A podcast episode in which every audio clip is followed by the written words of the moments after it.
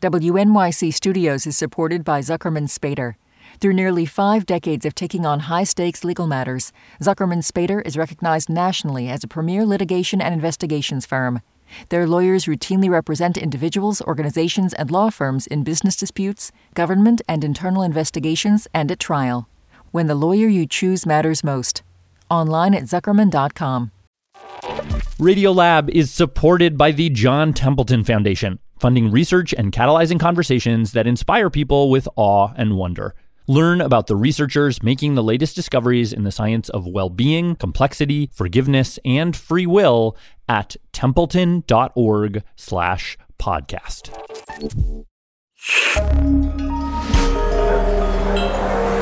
Listener supported. WNYC Studios.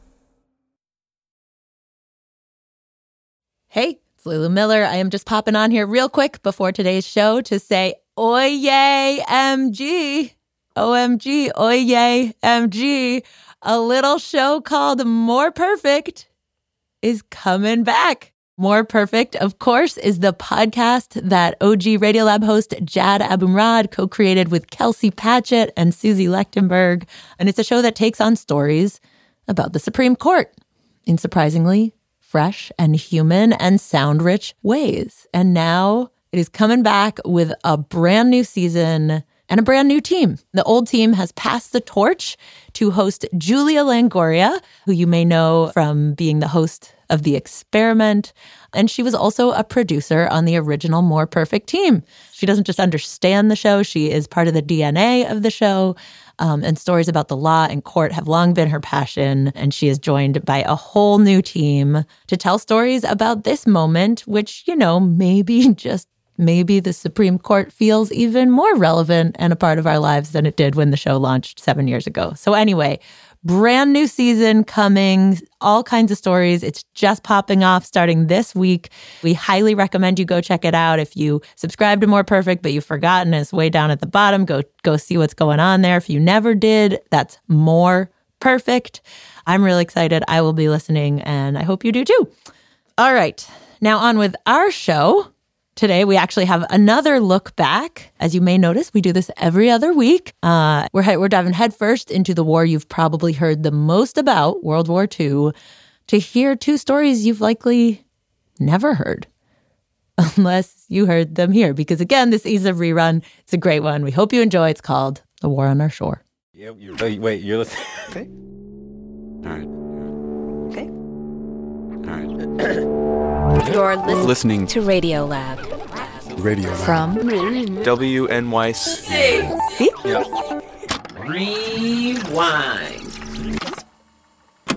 Hey, I'm Jad Abumrad. I'm Robert Krulwich. This is Radio Lab, and today we're going to travel back in time to World War II, which is a war that has been chronicled and rechronicled and reimagined and told a thousand, thousand, thousand million times. But we actually have two stories for you today that took place during that war, right here on American soil, that were utterly surprising to us, that I'm betting you have never heard. And we're going to call today's show The War on Our Shore.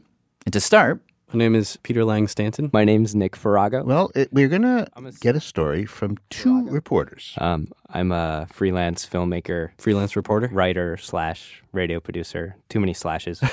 Should we start with with air currents or like with? I mean, mm. I, I, I want to start with. Can we go to Thermopolis, Wyoming? Because that was that was one of the Yeah. first really well documented landings. Thermopolis, Wyoming. Well, it, it's the first week of December 1944. This is Ross Coen. He's a historian and he wrote a book that's pretty much the definitive account of the story you're about to hear. Anyhow, Thermopolis, Wyoming, December 1944. And there are three miners at a place called the Highline Coal Mine, which is outside of Thermopolis. They step outside the mine one evening, it's just about dusk. And just as they step out of the mine, they hear this whistling sound over their heads. And then a moment later, there's a tremendous explosion, and they see this rising cloud of dust about a mile away across the valley. They turn and look. It's dusk, and so in the fading twilight, they can't be sure exactly what they're looking at. But above them, there's sort of this fluttering white circle. Just floating there.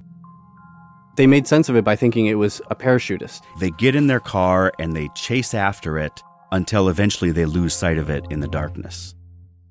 Right around that same time, About 500 miles away in Colorado, a boy and his dad are working in the barn. when they hear an explosion. They run outside, and in their yard, there's just this smoldering crater. In Wyoming, a nine year old boy playing in his front yard hears an explosion. All throughout the winter of 1944, In Burwell, Nebraska, these strange parachute things native residents hear a loud explosion. just start appearing in the skies all over America. Napa, California, Lame Deer, Montana, 20 or so miles from downtown Detroit, Over farms, Nogales, Arizona, and slipping behind hills. Rigby, Idaho. Everybody who sees these things All of them have different explanations for what they think they're witnessing. The U.S. military sends out an APB to local police stations saying, We need information. What are these things? Try again. Testing, testing. Ah, there we go. We fixed Okay. it. Cool. Whoa. Enter Sheriff Warren Hyde. Uh, uh, my name is Marion Hyde. Warren Hyde actually died in 1989, so I'm the oldest son of Sheriff Hyde. we talked to his son. He had a presence about him that uh, he kind of commanded a room. Sheriff Hyde was a big guy. Black wavy hair, broad at the shoulder, narrow at the hips. Stetson, gun on his hip. And one day From what I understand, uh, a dry farmer called him. said there's this strange contraption in my field. Some kind of balloon, parachute looking thing floating around. So he jumped in the car and uh, went hell bent for leather out into the Blue Creek area. There's this crazy story where he rushes out to this farm to investigate, Hops out of his car. rips off his belt with his 38 pistol, because a man can't run with a 38 pistol on his waist. and took off after the balloon. Here's what he sees in that field. It was, I mean, if you look at a picture of this thing, it's this huge globe, 30 feet in diameter, Oh, wow. paper white. And then coming down from this globe are these thick 40 foot ropes. And at the bottom, attached to it, is a, is a heavy metal chandelier with bombs hanging off the bottom. And Sheriff Hyde, he sees this thing, runs out into the field, grabs onto the ropes to maybe tie it down, but just as he grabs it, A gust of wind comes by, Lifts him up off the ground. like he was uh, a paper doll. And so he's dangling from the ropes of this thing. The balloon is above him, the explosives are, are below him, and it takes him across this canyon, and he's holding on, just dangling from it, still trying to wrangle it like, like some bucking bronco. He lands again, he tries to tie it to a juniper bush or something, but the wind catches it again and goes back over the canyon. Back to the first side? Back to the first side. And uh, they started to float around the field. He kept wrestling this balloon for a long time. He's nauseous from being spun around on this balloon. His vision's getting blurry. His hands are becoming raw from the rope, but he feels this like sense of duty. He knew that the government wanted one of these balloons. It's his territory, so he's got to take it down. That's right. He finally, Lets himself free fall so he can grab it again. so his weight will jerk the balloon to the ground. Then finally, the balloon came down in, in kind of a little ravine where uh, sagebrush were growing, and a root had been exposed on the side of the ravine from a sagebrush. And he hooks his arm around this, this root. Then he was able to hold the balloon without being carried into the air. So he actually captured the thing? Yeah. D- J. Edgar Hoover wrote him a personal letter of thanks. They end up shipping all of the evidence off to the Aberdeen military um, research facility. where they had gathered all this different evidence from all over the country. And They were able to tell that Apparently, this bomb matched known characteristics of Japanese bombs. So it's Japanese. Yeah. But it's impossible to send a balloon across the Pacific Ocean at this point. I mean, it's never, never been done. I mean, it's basically an intercontinental ballistic missile. So they're trying to figure out where it's coming from. They thought maybe they were being launched from submarines. Maybe they were coming from beaches in North America, from saboteurs. There was even speculation at one point that maybe they were coming from Japanese internment camps in North America. Ah. Then, Two days before Christmas, 1944, in Alaska, a native Alaskan trapper tracks one down. And it has two sandbags still attached to the bottommost ring. And that turns out to be the key to the mystery. Sand? Yeah. Well, it's not just sand, there's a lot in there. My name is Elisa Bergslien, and I am a forensic geologist. We called up Elisa to help us understand this next part. What happened was the sand from the balloons was sent to Washington, D.C., to some scientists at the U.S. Geological Survey. Right away. They discover that there's no coral. So, you know, finding no coral, you know, you're talking cold water now. They look at uh, the diatoms, marine bivalves, microscopic fossils, mollusks, minerals. By compiling all of these different characteristics, put that all together, where would you find these diatoms, these minerals that you wouldn't find coral, though all those different pieces of information all together? The geologists are able to determine that there are two or perhaps three beaches in the world that fit all of these qualifications where they believe this sand could have come from and all of which are on the east coast of Honshu, the largest of Japan's four main islands. You can get that kind of specific from sand? Yep.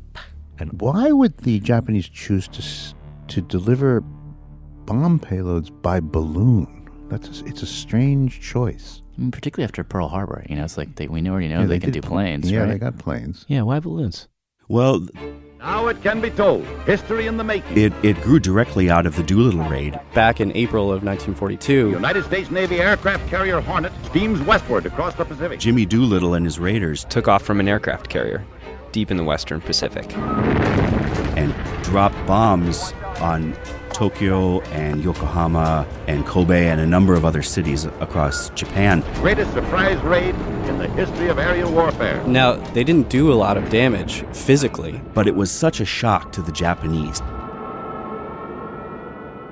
to think that their homeland could be invaded, that these planes could actually fly over the imperial palace, the home of the emperor. And it, Doolittle and went over the palace. I didn't realize that. Yeah, he went all the way downtown in Tokyo. Oh yeah, right over the city. And so immediately after the Doolittle raid, an order went out. It was just find a way to bomb America.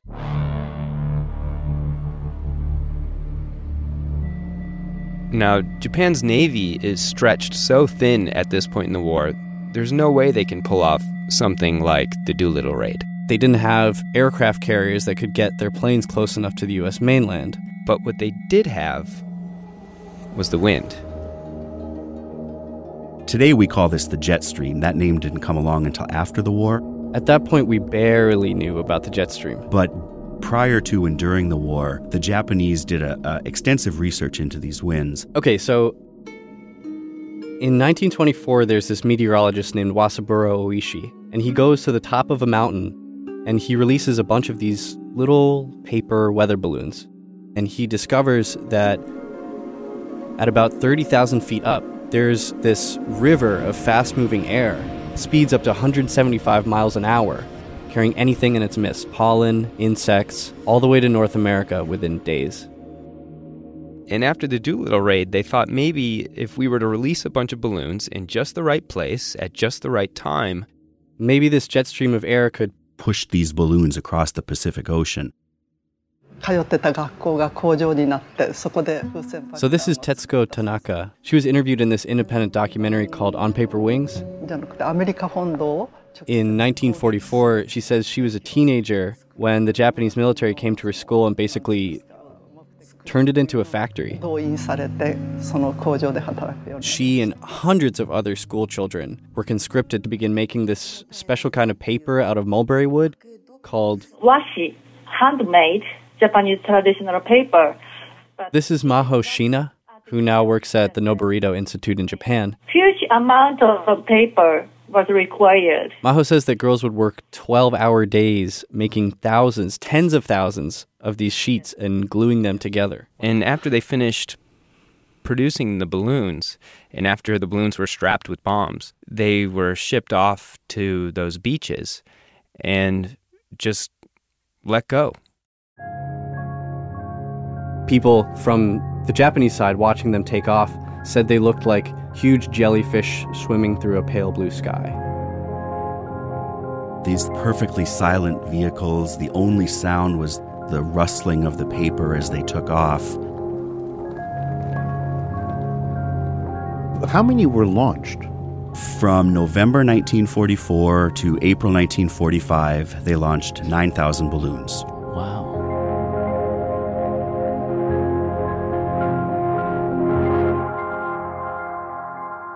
They, I guess, figured it would be it would be more terrifying to have bombs raining down silently from above with no calling card at all than with a Japanese calling card.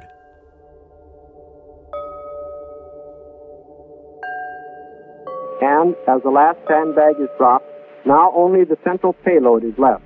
This is audio from a declassified Navy instructional video made about these balloon bombs in 1945. In the event one of these units is found, do these two things to render it harmless. It explains to soldiers how to what to do if they find one of these bombs and how to defuse the bomb. But I think the most interesting thing about the video is this text that's written in huge block letters right at the bottom of the screen. It says, "Do not aid the enemy by publishing or broadcasting or discussing information." Information can be a powerful tool. It can be a powerful tool for good and a powerful tool for evil. This is Professor Mike Sweeney. And I'm a historian of wartime censorship. And he says that immediately after those first balloons landed, there are a few stories that appear in the local newspapers in the far west. Stories about a Japanese attack on the mainland of the United States. Time and Newsweek even picked it up, saying, We're not sure what these are, but you know, are these Japanese spies coming in on these balloons? Is this a large scale attack? What is going on? And then, very shortly thereafter, just three days after those Time and Newsweek articles, the Office of Censorship initiated a press blackout. This blackout on news. They sent out memos and telegraphs to all the major wire services the UP, the AP, and the INS saying, Keep any news of these Japanese balloons off the wires and out of print. Any stories about these bombs will have to be approved by the appropriate authority of the U.S. Army if you wish to publish or broadcast news about them. And why would they want to keep this secret? So the government's ideas about why balloon bombs should be censored, in particular the Army's ideas, were number one, to avoid panic. These things are instruments of terror, right? You can't be afraid of something you don't know exists. Number two is uh, avoid helping Japan. It was thought then that if we printed exact coordinates of particular bomb landings, that this would help Japan better target the bombs. And what do the reporters think about this? They grumbled sometimes, but they complied. Really? Yep. Everyone in the news industry was as patriotic as the rest of the country. That is, the vast majority of journalists supported the war. And of course, if you screwed up and you sent out a story that got American lives killed, you could be prosecuted under the Espionage Act. Furthermore, can you imagine what your listeners would do if you were the radio station identified as killing 100 American sailors? So the newspapers and radio stations kept their mouths shut, which meant that most Americans never even heard this was happening. And more importantly, the Japanese weren't really hearing about whether their bombs made it or not. So they probably concluded that it was basically a failed experiment, which largely it was. Of the 9,000 released, virtually none caused any damage, and certainly not any terror. Except for this one balloon. That's coming up.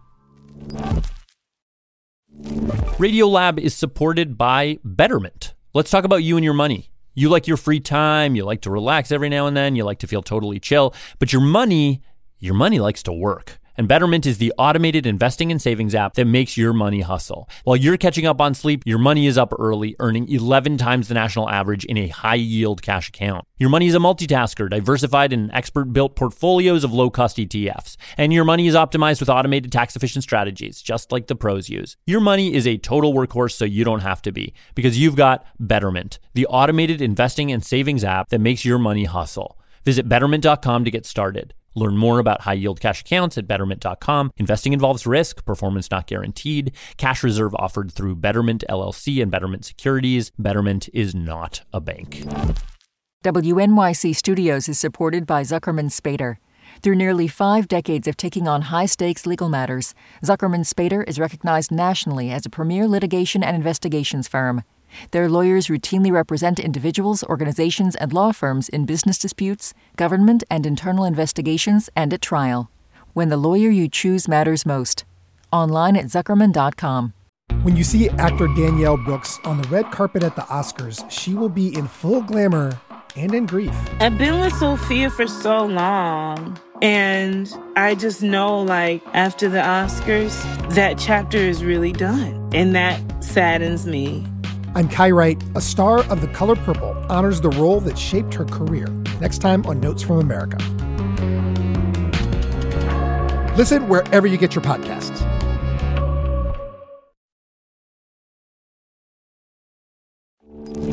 Hey, I'm Jad Abumrad. I'm Robert Krulwich. This is Radio Lab. We continue now with our story from reporters Peter Langstanton and Nick Farago about uh, the 9,000 or so balloon bombs that Japan sent to America in 1944 and 45 that rained down on American soil and created nothing, really. Nothing happened.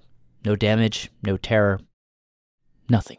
But then we get to this tiny little town called Bly. To me, there's no place like old Bly. Bly is this sleepy little logging town at the base of Gearhart Mountain in south central Oregon. A lot of pretty scenery. And Cora Connor, who you just heard, was born and raised there. You know everybody, and you're they're just like a big family out there. In the 40s, when Cora was a young girl, there were about 700 people living there. Yeah, but we did all kinds of fun things. We had a fish fry up at Dog Lake, huge catfish fry up there. The whole town stayed all night, went back home the next day. In the winter, the canals would freeze over, and we'd have bonfire and ice skating parties, and it was a fun place to live. Can you tell me about um, uh, the morning? Was it a Sunday? Let's see what happened. I'm trying to think. Saturday, I think. May 5th is all I can remember. Yep, that was May 5th. May 5th, 1945. But it was a beautiful day. The sun was shining bright. And the Reverend Archie Mitchell and his wife Elsie, who was five months pregnant with her first child. Knew him very well. Sunday school, I went to church occasionally up there. They took their Sunday school class out for a picnic. There were five children that went along on that trip, ages 11 to 14. And one of the kids, we called him Dickie. He had a crush on my sister, who was a little younger than me and they wanted her to come on this picnic. So they came by and stopped. The pastor and his wife stopped, trying to talk, and convince my mom to let my sister go, or both of us, or whatever. But mom didn't want us to go because Saturday was our chore day. And uh, my day to work the switchboard, which usually made me pretty angry, but it was my job. And uh, she said, No, no way. Well, my sister didn't really want to go because she really wasn't encouraging this relationship too much. yeah, Dickie, yeah. no. So Archie and Elsie and the five kids get back into the car. And they drove up to Gearhart Mountain. A couple miles up a logging road, they pass some Forest Service guys working on the road. They go a little further to where the road comes near a creek. And Archie pulled the car around and parked. The kids jumped out of the car and started running down toward the creek. Elsie who was pregnant, as I mentioned, and she was feeling a bit car sick. She jumped out to get some fresh air and to chase after the kids, while Archie went around to the trunk of the car to get out the fishing poles and the picnic baskets, etc. One of the children saw something on the ground, a large canvas, white gray balloon of some kind spread out on the ground, called to the other children to come have a look. The children and Elsie apparently gathered in a tight circle around the balloon. Archie later reported that while he was getting the picnic basket out of the trunk, his wife called to him, Honey, come look at what we found. He turned and just took a few steps toward them, and at that moment, we'll never know exactly what happened, but apparently one of the children reached down to pick up the device the bomb detonated. All five children and Elsie Mitchell were killed instantly. The Forest Service guys down the road were close enough to hear the blast. They come running when they hear the explosion and they see Archie Mitchell has run to the site and his wife's clothes were ablaze. And Archie was kneeling over his prostrate wife, uh, beating out the fire with his bare hands. Hmm.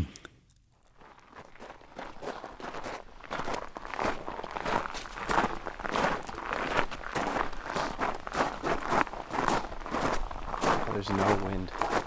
On our last day in Bly, we went to visit the site where the bomb went off. It's in the middle of nowhere. It's just a chain, it's this little chain, fenced off area, like a little pen. And there are these tall pine trees Yeah, it's just huge cuts in the tree. Was there shrapnel cuts in the tree? Yeah. Yeah, they still. This hasn't. Uh,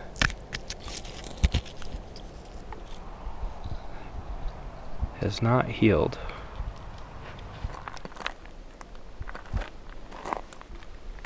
Eerie place.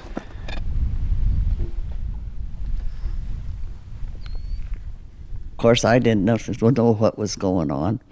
This is Cora Connor again. At the time, she was at her job watching the switchboard when the guy that was working up there for the Forest Service come rushing into the telephone office, and I mean, he was scared, pure white and scared. And I thought, my God, what's going on? What's happening? And uh, he came in and made the call to Lakeview, the naval base in Lakeview. And about a half an hour later, this, you know, big imposing military guy comes in. He was all medals and all, full uniform, you know. And uh, he must have made it, it seemed like in a blink of an eye. And I thought, my God, what has happened? And then when he talked over the phone, I knew what was going on. He said they'd had a bomb explode up there with, with uh, casualties. And then he talked to me. He said, You not talk to anybody about anything that you've heard here. Not your mother, not anybody. He says, Now you're not to leave this office. By then, I was just jelly. I was so terrified. he leaves, and the word is, is trickling around, spreading around town. They knew something had gone wrong. And they gathered at the phone office because the phone office knows everything in the whole valley. And they knew I knew what was going on. And that's when it all hit. Pretty soon, there was a crowd outside. Screaming and yelling at me. And yeah, we know you know what's going on. You better t- come out and tell us. We're coming in there and you're going to tell us what's happened. And people are, are your neighbors and things like people, that? yeah. That know you, and they're saying. And they know, yeah, because Bly's a very tiny place. I probably knew every one of them. I was about, you can imagine the, the state I was in. And uh, Mr. Patzke, Dickie's father. Dickie was the boy who had a crush on Cora's sister. I can tell you exactly how he was dressed that day. He had on a red and black checkered hunting shirt and his red hunting cap. At the time, all he knew was that his son was missing. He stood out there and he shook his fist and he yelled and he scared me half to death, threatening to come in and all that. He says, You know what's on, happening. Let us know what's happening. And I couldn't do anything. I sat, I sat there all day. 16. You know, it really, really tore me apart. I was just in a complete fog for days. Now, I never, never talked too much about it. Really? No.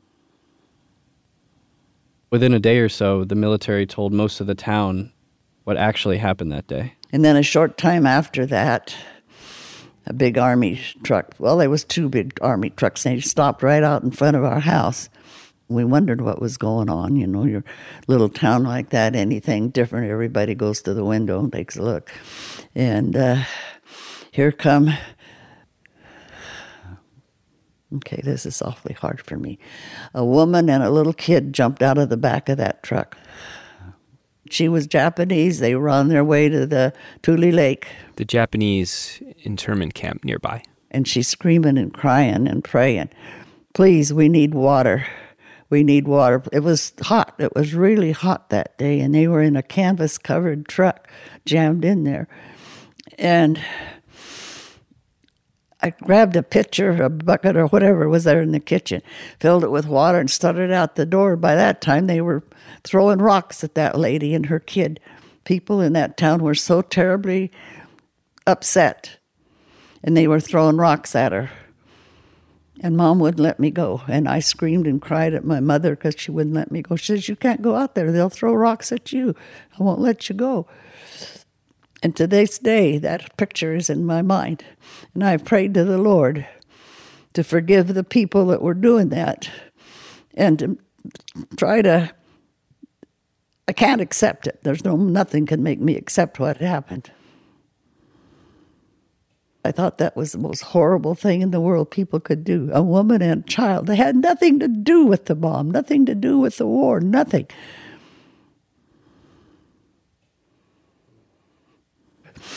It uh, still hard. How can people be that way? It upset me so horribly bad. I didn't want to talk about it. I couldn't talk for 40 years.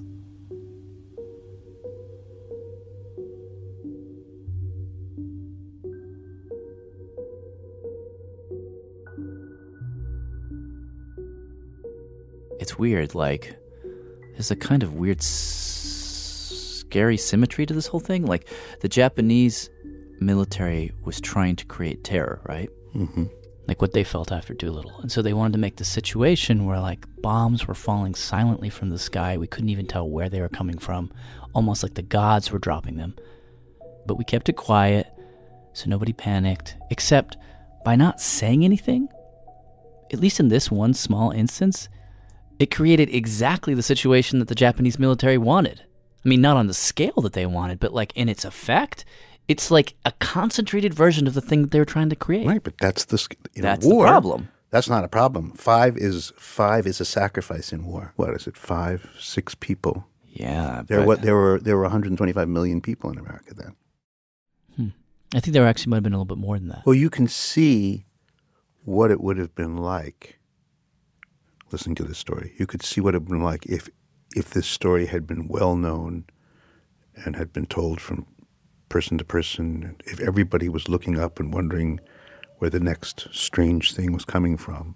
Well, they wouldn't. They there might have been panic, but those kids wouldn't have tugged on the balloon. That's that's the choice because they would have known. Yeah. At the end of the war, the War Department destroyed all of the evidence. They didn't want these any evidence of these balloons um, just out there in general circulation. Huh. This is one of those footnotes to the war that you know at the end of the war just never people people forgot about something that they didn't know about anyway. Wow. Ross, are there any more out there? It's estimated by the War Department that of the 9,000 released, they thought that maybe 7 to 10% of the total would have survived the transoceanic crossing and arrived in North America. That's 900. 300 are confirmed as having arrived in North America. So that means there are dozens, perhaps hundreds, that arrived in North America but were never accounted for. In the 10 or 12 years immediately after the end of World War II, a couple dozen of these things were found. And then the recoveries stopped. Were they were they live like the one in Oregon? If you touched them, would they Some blow of up? them were. Wow. Some of them were. Now, here's the fascinating part October of 2014, I kid you not, Dave was ahead of me, and he'd stopped and uh, said, "I think I found a bomb." a couple of loggers Yeah, my name's Brad Sindlinger. My name's Dave Bridgman. in Lumby, British Columbia, who were doing some survey work, You know, this is the middle of nowhere. found the remnants of a Japanese balloon that had been on the ground for 70 years. Uh, we definitely work in remote areas, and in, in general, we don't see much except trees and rock. But uh, you know, there there are those odd special days where you, where you see things that no one else gets to see. I tell you, if you're hiking, if you're out in the woods in the Pacific Northwest, watch where you step.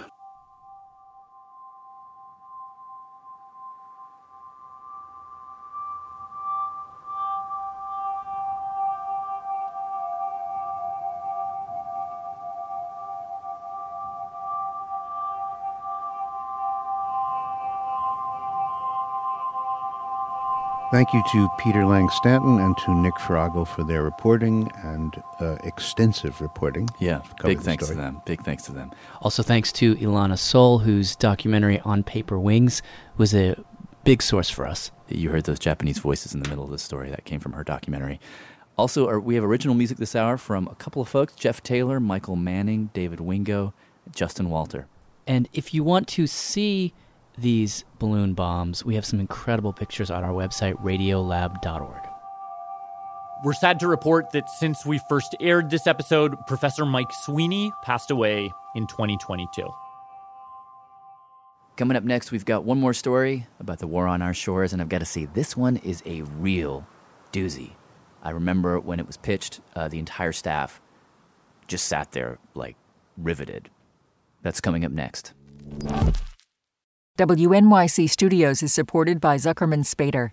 Through nearly five decades of taking on high stakes legal matters, Zuckerman Spader is recognized nationally as a premier litigation and investigations firm. Their lawyers routinely represent individuals, organizations, and law firms in business disputes, government and internal investigations, and at trial. When the lawyer you choose matters most. Online at Zuckerman.com. Radiolab is supported by the John Templeton Foundation, funding research and catalyzing conversations that inspire people with awe and wonder.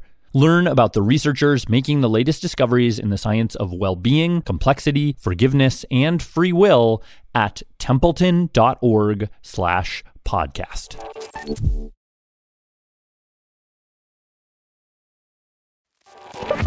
Okay, I'm Jad Abumrad. I'm Robert Krulwich. This is Radiolab, and today, What we're going to tell you is an old story. It's about 70 years old, but it's not really as old as that at all because you will notice that it hasn't ended. and it comes to us from reporter Karen Duffin. Yeah. Okay. All right. So where to start? I mean, do you have a sense of where to you have- start? yeah. I feel like I could blame. Well, I can. I could blame this on my dad. And that's the house I grew up in, just so you know. Oh, right. Bill, that was my, my bedroom window. This is Karen and her dad looking at pictures of his childhood home He grew up in this tiny town in Idaho called Aberdeen. Good old Aberdeen. I forgot how much. on a potato farm. He loves to talk about the farm. Like he thinks we should all live on a farm. The garden. It's pretty cool. So we were talking one day, Let the record show. and he mentions very casually, as if it's like something we all know. He says, "Yeah, back when we had Nazi prisoners of war working on our farm." And I was like, "Time out, what?" Really? That's what he said? It was just parenthetical? yeah, it was totally like, "Yeah, we're picking potatoes," and then yeah, the Nazi prisoners of war were helping us. Sort of remember how old I was just by how tall the guards were. They were very tall. He was only three or four at the time. very, very tall. Do you know if there were like dozens of prisoners or just like a handful? Oh, there was a bunch. Say, I didn't even know there were prisoners of war, Nazi prisoners of war in America ever. Yeah, me neither. Oh, okay. Yeah, so that was the first. So after I talked to my dad, I ended up calling this historian Kathy Kirkpatrick. because I wanted to know was this just an Aberdeen thing? No. Like you were talking about Idaho. She told me in Idaho alone, There's branch camps in Aberdeen and Blackfoot and Emmett and Holly Lake, Idaho Falls, there were 23 different camps. Generally, you had prisoners that were in churches, tent cities, and Paul, rodeo grounds, dormitories, Hello, and high school gyms. Sugar City. And this was the case all across the country. The only state that did not have prisoners of war was Vermont. Wow. At the maximum, we had over 371,000 Germans, 51,000 Italians, and 5,000 Japanese. Almost half a million people. Oh my God. And Why so- does nobody know this? I, I don't even, rem- it doesn't even like strike a little chord that maybe I once learned about it in junior high school. No, this was not talked about. We just don't talk about it. We just don't. I think we don't. I don't know. But today we are going to talk about it. And not just because it's a cool historical thing, but because it raises a question. Breaking news this noon a stunning report looking into how the CIA interrogated detainees. A question that, on top secret interrogation, you know, with the torture reports Bizarre, even sadistic treatment. and Abu Ghraib, prisoners being abused by American soldiers. Guantanamo Bay, that we are still trying to answer today. Which is, you know, when you capture an enemy soldier, take them out of the battle, out of the fight, how should you treat that person? And if both sides have agreed to follow certain rules and one side doesn't, what do you do? And the interesting thing was that 70 years ago, this question was playing out in this really dramatic way in all of these towns across America. There were about 200 base camps that were huge. They were like up to 8,000 people. And by the way, that's like 70 times the size of Guantanamo Bay currently. In any case, as she was researching, Karen started to zoom into one camp in particular. So this is really illustrative of what happened. There's this one camp in Aliceville, Alabama. It's this tiny town of like 1,500 people, but the camp has 6,000 people. Wow, that's like four times the size of the town. Yeah. So I went and interviewed a bunch of people guards, prisoners, locals from Aliceville, and It was quite a day. That's Thomas Sweet. He worked in Aliceville. And he told me that the day that the prisoners came, so a thousand of them came at first, and the police were like, nobody is allowed on the street. But of course, When word got out that the first train load was coming, everybody rushed out on the street. The day the train came in, there wasn't supposed to be any townspeople. but uh, of course there was. Everybody was out. The road was lined with kids from three years old up to people 70 years old. So these voices are from an oral history project that was recorded in 1994 about the prison camp in Aliceville. So we all climbed the lumber pile so that we could see them when they got off the train. So everybody's super nervous because they have these images in their head. In my mind, just like a lot of people in Aliceville, they didn't know what kind of devils we was going to get off of that train. Guys with horns on their head. So these prisoners that were sent to Aliceville were actually part of Rommel's Africa Corps, and these guys were the most feared of Hitler's fighters. They were supposed to be the elite. So called Nazi supermen. The Nazi supermen, right? So the train pulls up. They stopped right on the main highway. Doors open, and then hundreds and hundreds of German soldiers get out. And they were marching with that German march. And they're singing their military songs in German.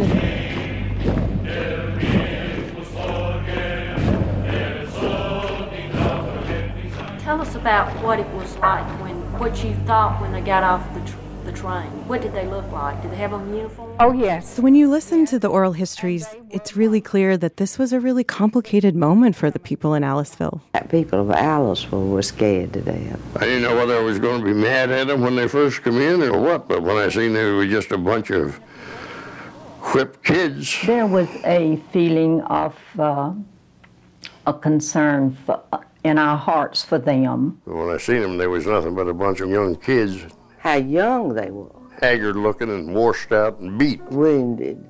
And some of them, they maggots. Oh, just gruesome. You could tell they'd been through a rough time. Uh, it was it was awful for us. That's Hans Kopera. He was one of the prisoners stepping out of the train that day. He'd been drafted into the army against his will, captured in North Africa, and then he was sent to America in the bottom of this big cargo ship. And in one room, they crowded 700 people. You couldn't even sit. There was no toilet, of course. We had only tin boxes.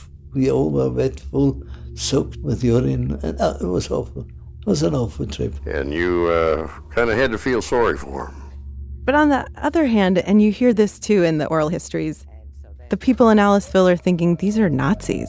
These are the men who are killing our sons. Well, you know, I had three brothers overseas at the same time. So we didn't like them.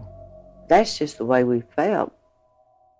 Okay, so there's that question in people's mind, and this is playing out all across the country. Here's the enemy at your mercy. What do you do? How do you treat them? They're in your hands. Nobody's watching. You can do whatever you want with them at that point, in theory. But in practice? Well, actually, this was a significant moment for the world. I mean, 14 years before, a bunch of countries had gotten together and they'd made up rules for exactly this kind of moment. In 1929 at Geneva, long before Hitler and his partners began to eye the real estate of the world, there was an international conference. Here, nations solemnly promised to uphold the rules covering the treatment of prisoners of war. Oh, it was a series of, of do's and don'ts. That's historian Arnold Krammer. He's a professor at Texas A&M. Some of the rules he says are pretty basic. That women and children should be protected. So you had to give prisoners a certain amount of food. Prisoners are entitled to the same quality rations, clothing, and living quarters as are afforded our own troops. And then there's rules about medical attention, labor. While the Geneva Convention says yes, you can use people for labor, Kathy Kirkpatrick again. You also should be paying people for labor.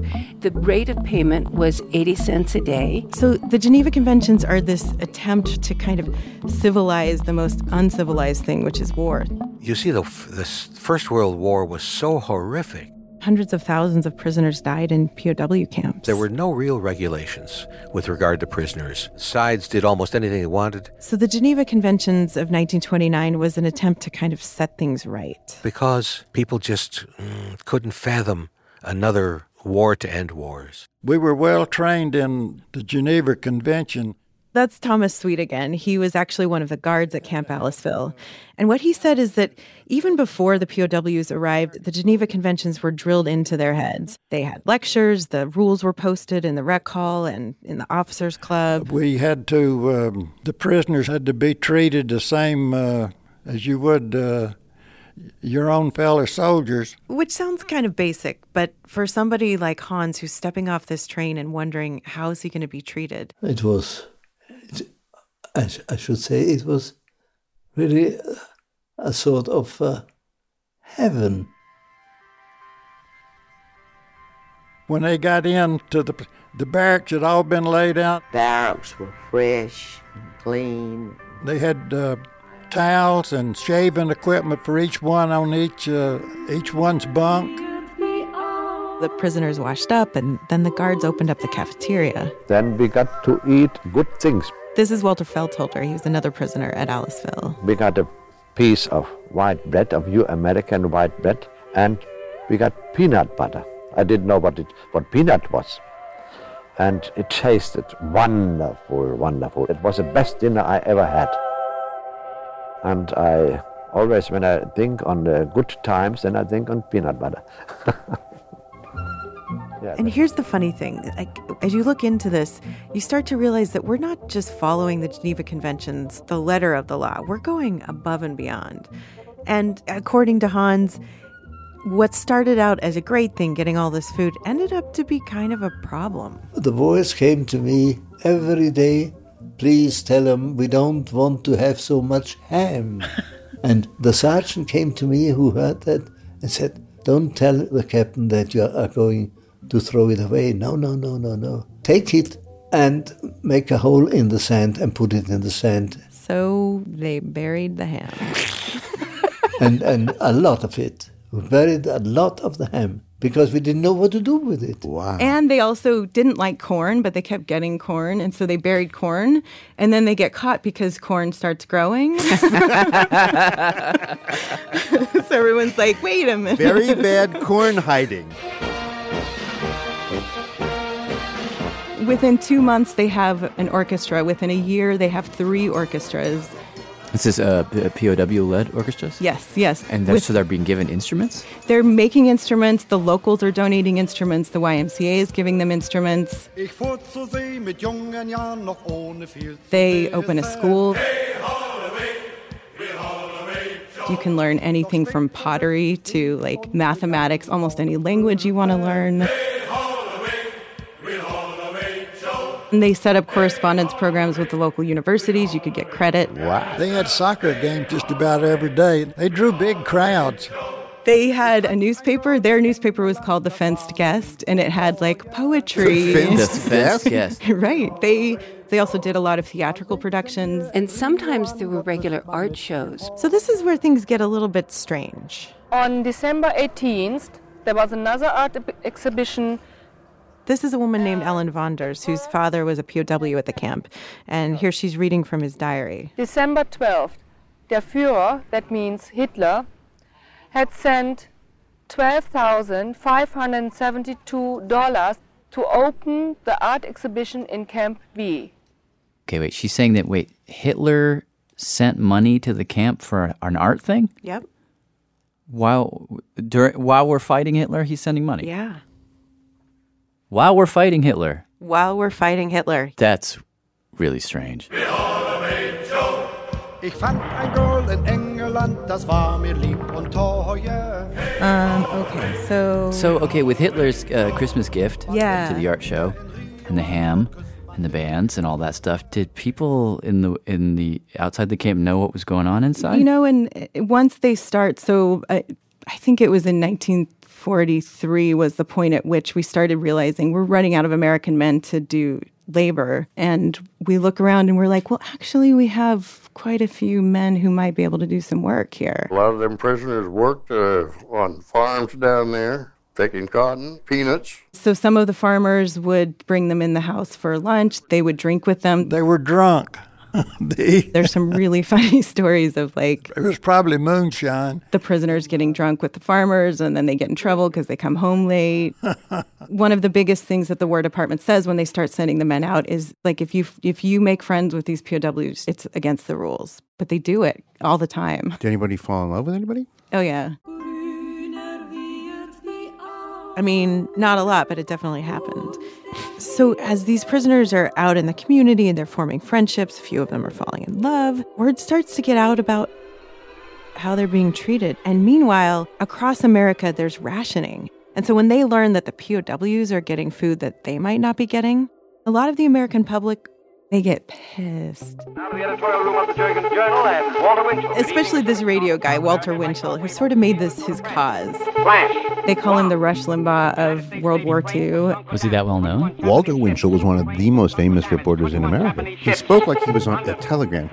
In Washington, I have orders who went outside, why would and he spoke in this funny nasal voice. Oh my god, that's exactly what it sounds like. A radio dispatch from Prague. So in any case, when he finds out about the Nazi POW program, Walter Winchell just starts to rant about it. The United States Army caters to the Nazis as though they were kings. They get more food than our soldiers get.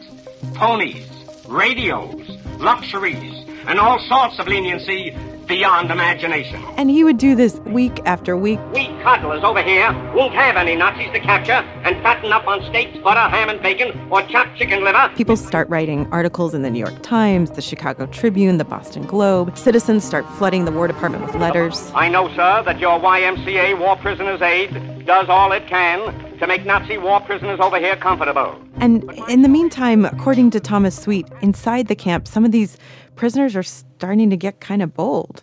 For a couple of nights, they cut out swastikas and took a kite and uh, was flying the kite and had these swastikas in a box underneath the kite with a string that down to the ground.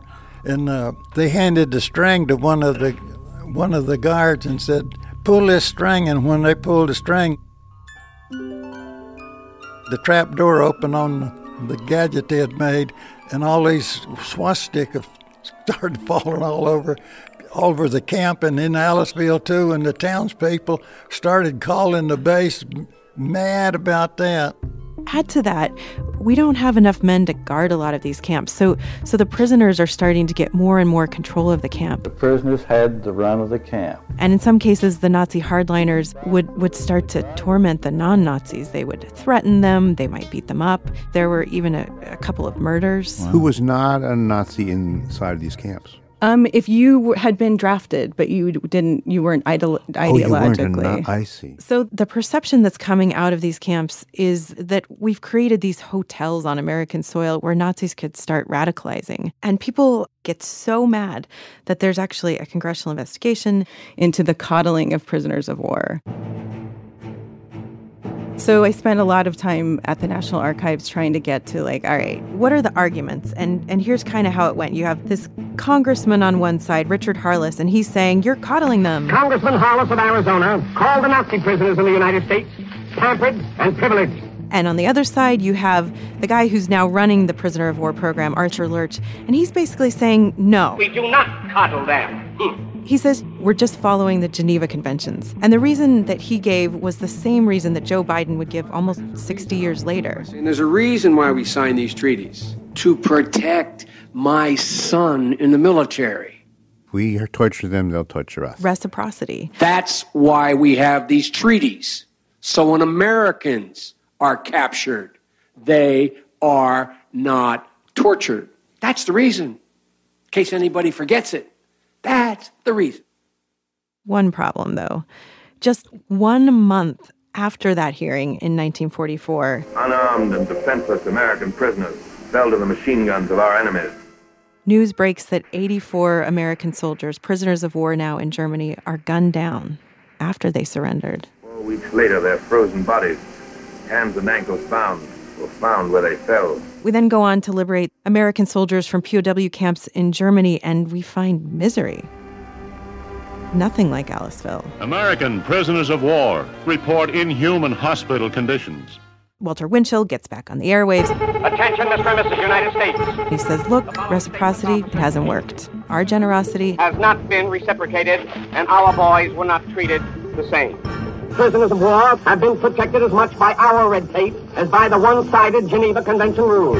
And a few months later, things get even worse. It was impossible to fully realize the horror of the Nazi concentration camps. We start going into concentration camps. The incredible truth that man had indeed sunk below the level of animal bestiality. The British And we start seeing what the Germans have done, what the Nazis have done.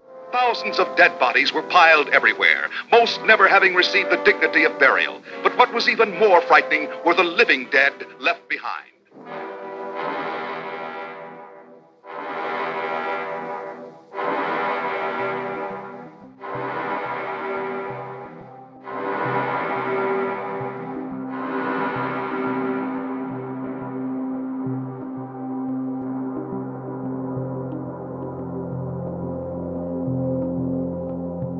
So Congress decides to hold a second investigation into the treatment of prisoners. But this time it's real soul searching. I mean, we had just seen the full horrors of the Holocaust, so we're thinking, you know, anything we do to these guys at this point, they deserve. And we've also realized we're not really getting reciprocity, so we don't really have a practical reason to treat them well anymore. So at this point, the question has really become do we continue to be good even when we're not getting anything in return? And the kind of amazing thing to me is that we decide, yeah, we're going to stick to the Geneva Conventions. Archer Lerch, who runs the POW program at this point, he gets up and he says, We are not going to lower ourselves to Nazi standards. We are not going to let the enemy decide who we are as a country. And that argument stuck? Yeah. I think that most people associated with the prison camp uh, experience That's historian Arnold Krammer again. felt that we treated them well, not because uh, they treated ours well, but that we are decent people and we probably would have done this anyway. For what makes an American is not any special, precious sort of blood, but the tradition we have inherited. It's tradition, not blood, that patterns the way we think and act and feel. Uh, there's a great belief that uh, we have a special mission uh, and we have a special history. This is David Goldfield. He's a historian at UNC Charlotte. Now, that's the ideal. But no. Uh, I mean, you only, you only have to look uh, at the treatment of Japanese Americans uh, during World War II. He says, don't forget, right as we're giving the Nazis massive amounts of ham, we're also rounding up tens of thousands of Japanese American citizens. Citizens. And we're throwing them into these cramped camps that are way worse than Aliceville. And if you ask David, why are we treating the Germans so much better? They look like us. These people look all right. The mailman, the farmer, they all look pretty much like the folks back home. The major reason race. The Germans were white. They seemed familiar. There was uh, a connection uh, between uh, the German POWs and the folks in the American South, not only because of uh, the ethnicity of the Germans, not only because of their economic benefit to the region. David told us that he's looked at the historical documents and he thinks the German laws against the Jews were essentially copied uh, from the Mississippi Black Codes. We couldn't confirm that they were literally copied, but there are there are similarities, and a bunch of official Nazi documents from that time praised Southern race laws. Uh, so there was already a connection uh, between the American South and Nazi Germany. This is the most horrifying thing I've heard in a long time. I mean, is it really true that like all the niceness was just a perverse form of racism? Well, I would say racism plays an enormous role in why Japanese citizens were interned in the first place. I don't think there's any question about that. That's Paul Springer. He's a military historian. Maxwell Air Force Base, Alabama. He's not quite sure that race explains all of this. He says, you know what, you've got to be careful because you're comparing treatment of citizens to treatment of prisoners of war, and that's different. It's not a fair comparison. For the case of, of why you treat the German POWs better, well, um, because they're prisoners of war. The Japanese POWs were also exceedingly well treated. They were treated much better than the Japanese citizens of the United States. And I think that's the comparison that's probably more interesting is why did you treat enemy soldiers from Japan better than you treated citizens of the United States of Japanese heritage? And he says very simply that with prisoners of war, it's because we had a rule, Governing international law, like the Geneva Conventions. there's no similar law at that time that says what you can and can't do towards your civilian populations. That's interesting. So it's like maybe we're not racist or noble, but both. And it's the rules that allow us to be our better selves. I mean, here's what I take from this. I think that in a time of war, it's incredibly difficult to be good to your enemy. It's not just about aspiring to be good, this American ideal. It's about having 97 really nitpicky, tiny, tedious rules to tell you exactly what you can do and what you can't do. Because it would just be so easy to not be the person that you want to be in that moment. It does kind of make you think back to February of 2002. Good afternoon. I have an announcement to make. President Bush today has decided that the Geneva Convention will apply to the Taliban de- detainees, but not to the Al Qaeda international terrorists. The President has maintained the United States' commitment to the principles of the Geneva Convention, while recognizing that the Convention simply does not cover every situation in which people may be captured or detained by military forces, as we see in Afghanistan today. Yes, John? So, Ari, what you're telling us is that the Taliban prisoners, detainees at Guantanamo, will not get any more protections than they already are given under the Geneva Convention. What you seem to be telling us is that the Al Qaeda detainees will get fewer. No, there's no change in the protections they will be provided. They are they have always been treated consistent with the principles of the Geneva Convention, which means they will be treated well. If you're looking for anything that will not happen as a result of this announcement, it is that they will not receive stipends from the American taxpayers. They will not receive musical instruments, courtesy of the United States military. They would have received those had they been declared POWs. They will continue to be treated well because they're in the custody of America. The concern, the debate here was about if you don't do it here, then U.S. soldiers could be mistreated abroad. Isn't that correct? And so, isn't that a big, a big motivation here to make sure that U.S. soldiers get the same kind of treatment? It's important for all nations throughout the world to treat any prisoners well, and that is something the United States always expects. And the United States always does. We have time for one more question, and then there's a pool. There's a pool event. Hold, hold, hold, hold it, David. We'll get, David will get one more, and then we'll come around. Go ahead. Specific point. Wasn't this an important concern? I understand what the expectations are, but it was important for this administration to be able to say, look, we want to be able to protect our soldiers in similar situations down the line. And if we if we don't accord if we don't afford uh, privileges under the Geneva Convention, then our soldiers could be in peril. David, I was not in the NSC deliberations where various issues were raised, and so really there's no way I can accurately answer that question. Go ahead, Go ahead David. Special forces, they don't, they often do not wear uniforms. They often do not carry their weapons outwardly. If they are captured, they, they wouldn't be prisoners. The terms of the Geneva Convention apply to all, and those terms speak for themselves. Okay, thank you, everybody.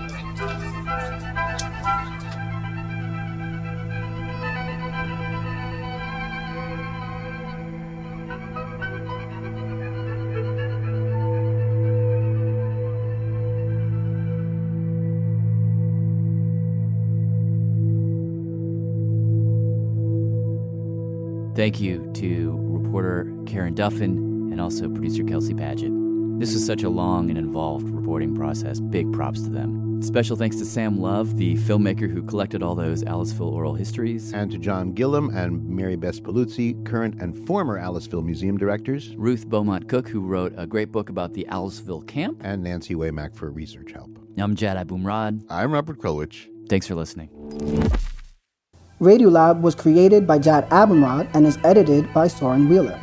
Lulu Miller and Latif Nasser are our co hosts. Dylan Keefe is our director of sound design. Our staff includes Simon Adler, Jeremy Bloom, Becca Bressler, Rachel Cusick, Ekedi Fausther-Keeys, W. Harry Fortuna, David Gebel, Maria Paz Gutierrez, Sindhu Gnanasambandan, Matt Kielty, Annie McEwen, Alex Neason, Sarah Qari, Anna Rascouët-Paz, Sarah Sandbach, Arianne Wack, Pat Walters, and Molly Webster, with help from Andrew Vinales. Our fact checkers are Diane Kelly, Emily Krieger, and Natalie Middleton. Hi, this is Finn calling from Storrs, Connecticut. Leadership support for Radiolab science programming is provided by the Gordon and Betty Moore Foundation, Science Sandbox, a Simons Foundation initiative, and the John Templeton Foundation. Foundational support for Radiolab was provided by the Alfred P. Sloan Foundation. Thank you.